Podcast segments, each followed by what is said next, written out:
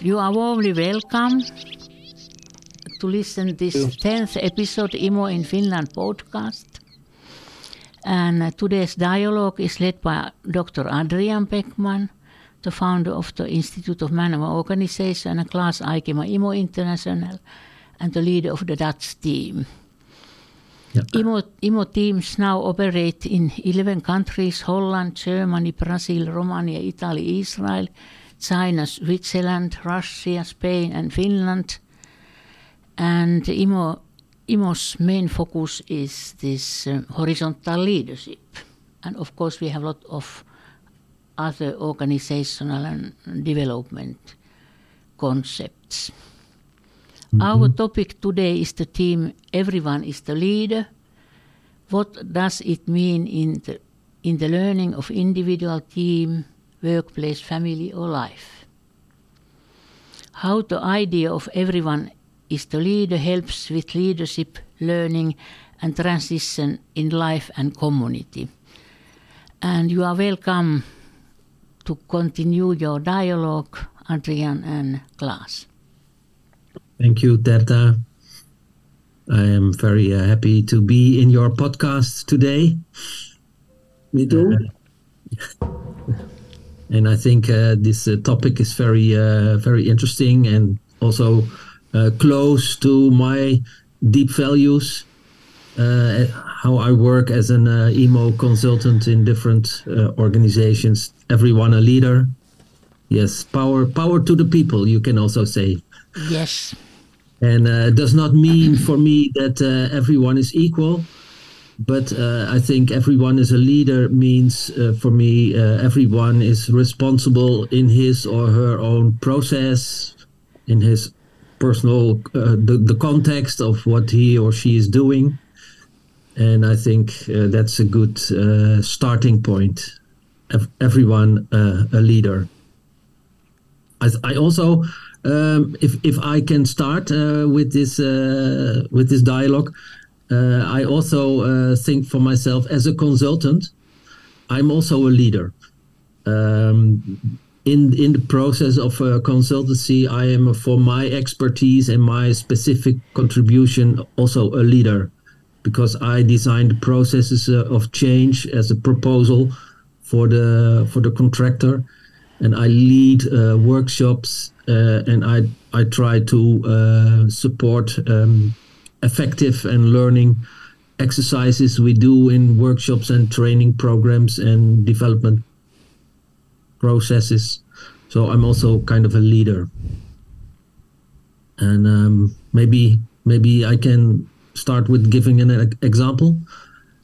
A few days ago, I was conducting a one-day workshop with a team of a company, and their main question of this team, of this company, was how to reconnect with our clients again, because there were some changes in the field of the clients, and this was the topic, because they had difficulties to really understand the needs of the clients. And then I asked them, maybe for this day you can also invite some of those clients to join the workshop. And that's what they did. So they invited some clients, and then I introduced an exercise during this day of, we call it clarifying the question. Clarifying the question of the client. So I invited the client to bring in his or her question, and I invited also the other members of the team to listen to the question of the client and to ask questions, but not to give solutions or already give some explanations or kind of judgments, but just focus on the question of the client and listen to the client. But you can ask clarifying questions. And this was very revealing and helping, because in this dialogue, in this exercise between client and team members, they were both leaders of their issue. because the client was free to tell about his or her question and was indeed telling examples and stories, totally free to tell. And on the other hand, the team members were free to ask questions, but they were kind of forbidden to give the solutions already or to give an interpretation. Just focus on the question of the client and ask clarifying questions. And then with asking those questions, they were also leading the dialogue, because asking questions is a kind of leading the process. And that gave a really interesting result, both for the clients and for the team members, because the clients had the feeling, yes, now we really could express our need, and they listened to us, and that's very valuable, and they appreciated it very much. And also the team members, they heard new things, and they were really open to the issue of the client that day. And I think this is, for me, a nice example that both team members and clients, different roles, but they are leaders of their own process. And that was very nice to experience. And this is a good example how to be inspired for personal leadership process in this example. Yeah. Please. I want to ask the question then, why is that so important for us? Why horizontal leadership? Why leadership for everybody? And I think that this is a kind of balancing the phenomena that worldwide, but certainly in our countries, there's the last years a strengthening of bureaucracy, of protocols, of controls, of inspections, of standards and so on. So the world of organizations and people in organizations, but also the world of clients, of citizens and so on, has become more complex through all these protocols and all these prefabricated routines and procedures you have to follow. I know myself as a client of the government, so to say, to get something done, it goes over internet formats, filling in questionnaires and so on. But it takes a lot of time before something really happens, and dialogue is difficult to create. Even the people in these governmental organizations are not allowed to dialogue. They have to send in these formats and so on. So there's a tendency to, in a certain way, to weaken this leadership, and we think for everybody, if it's the taxi driver or a consultant like us or a director or a CEO, if you are not showing leadership in the process that you are doing, your responsibility, you go under. So others start to protocol, you start to arrange, you start to define, you start to judge you. And so I think this is a new art of leadership, therefore we call it horizontal leadership. It's not just top-down management, one is the boss and the other has to follow, put it simple, but that we are all, like in the example of Klaas, we are all leading our process in dialogue with the other one who's leading her or his process. And therefore we think for the future, we not only have leaders in companies, we not only have managers who have responsibilities to be a leader, but the professionals, the clients also can start to be seen as leaders in the process, and then suddenly we start to create a space where we can meet again in a personal way, together and dialogue in a personal way instead of a functional or protocol-driven way, which don't give you the solutions for the real issues that people today have in their private life, in their work life. Yeah, I also think connected to what you said, Adriaan, that this kind of horizontal leadership is a kind of leadership for the future, because this functional way of dealing with issues, this hierarchy, is still very strong, maybe becomes stronger because this need for control and this need for discipline and bureaucracy is very strong. But in my observation, especially younger people are very keen to be more personal, to also to bring in their own life story in the atmosphere of work. So not this functional way of working, but more personal, also connected to their personal biography, in relationship with the impulse, with the identity of the company they are working in, and that needs this kind of horizontal leadership. Mm-hmm. And I like very much that my experience is that in the horizontal leadership, it includes the life stories, the biography, yeah, in every dialogue. And this is really wonderful tool also to share the destiny and learn self-leadership also. Yeah, yeah. I've seen this the last 20 years. I'm working in universities as a professor, working with students on a program that we called leadership. These were students from different faculties, different educational programs who could join this let's say master program for 10 weeks. And so I had 2 times a year, 25 students from different faculties going 10 weeks through this process of leadership.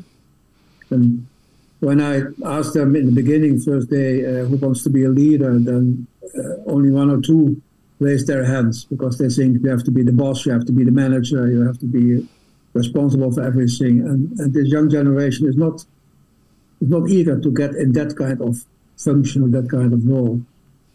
But then they go to clients of us, as groups of 3, having a dialogue on the real issue in the company, with people in the company. And during 10 weeks, every week, 3 days, they go around and visit people and dialogue, like you said, that in a biographical way, on a real important issue for this company that they have to deal with, start to deal with. And they have personal dialogues, asking these questions that Klaas mentioned, not judgments and not solutions, but good questions, biographical questions. What does this issue of this company means to you, and how would you see, how you would like to deal with it, or that we deal with it? And then they go through this process, and through these dialogues in the company, this question comes alive more, and people start to take initiatives. And in the end of the 10 weeks, the students present the experience, they present what they learned. And then I asked him again, after this experience, do you want to be a leader? And they all say, if this is leadership, I'm in. This is really the way I would like to deal with my life, with people, with my clients, with students, between us, with my boss, in my work. So I think what Klaas said, the need of the young generation on a different style of leadership, different kind of leadership, namely their own leadership in dialogue with other people's own leadership, is very wanted and liberates them from these pressures to perform in prefabricated ways, and they can be personal initiative taker again and follow their own impulses in dialogue with other people with their impulses and create something valuable for themselves and for the others. Yeah. I think the nice thing in this example, Adriaan, is that these students, they now in this project, they had conversations with people they never talk with out of their own life. So it's totally new for them. And this is also what I experience. For example, it's a little bit different, but in a project I'm involved in, it's a big government company, and I invite people from different layers of this company, from the top and the middle management and the employees on the floor, so to say, to have dialogues with each other. They never do, but in this specific project, they start dialogue with each other, everyone as a leader of their own process. Yeah. And I heard, I receive remarks like, wow, this never happened before. Now really we are in contact with each other, and that is a kind of leadership for everyone. Doesn't matter what level you are in the company, but everyone is a leader. And that is, I think that is a wonderful point of view. Mm. And it's very nice when you understand this in deep way. Then there is no competition between human beings. Everyone has the space to have a dialogue and the space for inspiring encountering processes. Yeah, but that is not in this traditional way of organizing. It's not so evident that it happens like that. So we have to kind of create these spaces. Yeah, yes. I think, Klaas, that's what is very obvious then, and you can experience it, is that when you have this dialogues between different levels together on the real issues, or they dialogue on real issues that the company is dealing with, then they start to work with each other in a personal way and start to express themselves. And this gives everybody, the top also, a hand. What are the things that we really should invest in and strengthen, and what are things we are doing that are not really valuable for the others? As the professionals, they can express the stories, the experiences with their clients, their process, and we can start to feel points for improvement. And I think that is a very, very effective way. We call it a leadership dialogue. And when we start to create this in companies, then something else starts to happen, like this between students and people in the company having this personal dialogue on the real issues. And that is opening up that people are not only operating their job and doing their work, but they are become part of the development of the company and can connect their own development as leaders to the development of the company, which gives a new commitment, especially for young people, to companies, that they like to be part of that. And I think what really, and I think that's also the experience of classes, when you have this kind of dialogue, the real issues appear also. Yeah. In the traditional functional top-down working, the real issues don't appear. People are talking about everything, but they're not talking about what is really bothering them, because they're a little bit afraid to be seen as weak or to offend someone else or whatever. But here they can really dialogue on real issues. Yeah. Not working well with the client, not in the team, not between top and bottom, without feeling offended. They start to become a personal judgment of what makes sense and what doesn't make sense. And they create together a kind of common sense that helps them enormously in their own practice, in different roles, different levels, to deal with that. Yeah. That's the leadership that is stimulated then. So leadership brings the real issues on the table. This dialogue between levels brings the real issue on the table, and we start to see everybody for themselves and be together what is the real interventions we have to make, changes we have to make to move on in a fruitful way. Mm-hmm. I'm happy, and also thank very much Imo and Adriaan and Klaas and all my Imo colleagues, that I had a possibility to make podcasts here in Finland. We have a lot of personal stories, leadership stories, young people, and also the mayor of the Viitasaari, and there has been very interesting, because first time in our life we really hear who these people are, what they are doing, what is their secret story in their soul, and it has been wonderful. Yeah, sure. Yeah, maybe also this podcast as a medium of communication, it could reach very to all kinds of people. Yes, yes. Not only in Finland but worldwide, perhaps. Yeah, of course, and that is a really good possibility. Yeah, and I think could be the aim, that's our aim, that people, is it students, is it professionals, is it managers, team leaders, CEO, that they start to see themselves as leaders. Yes. Don't think others are the bosses and the leaders, and we are not. No, to see yourself as a leader makes a very big difference in the way you start to deal with your processes, your meetings, your dialogues at home, raising your children, in the relation with your partner. If you have these leadership dialogues, you come to a personal dialogue on the real issues in a way that they bring the issues further, and you see new opportunities together to start to act in a different way. And this is needed. We have colleagues who work with patients who have been in therapies almost all their life and are giving up, so to say, doctors and therapists saying we cannot do anything anymore. Then they come to our colleagues and they start this simple little process to ask this person, what is your question? And then these persons are surprised because they are waiting again for the next therapist. And then they start to express something, and then they get some questions, and they start to dialogue and express something, and then our colleagues say, here's something that they think that might be a little step for this person to take, because this person has bring this in, her or himself. And then they stimulate this person to make that little step. And then it doesn't solve the problem, but it starts the leadership of these people that they say, hey, this is new for me, because it's about me now. It's not about the therapist and the methods. It's about me and how I deal is the thing. So it stimulates the leadership of these people, and that changes their life. Not that the problems are solved easily, but they start to be able to handle them in a personal way, ask for some support, accept certain things for themselves, and that moves them in a process where they become a leader. Although they are handicapped, they have psychological problems or physical problems, and that is what you can learn from each other.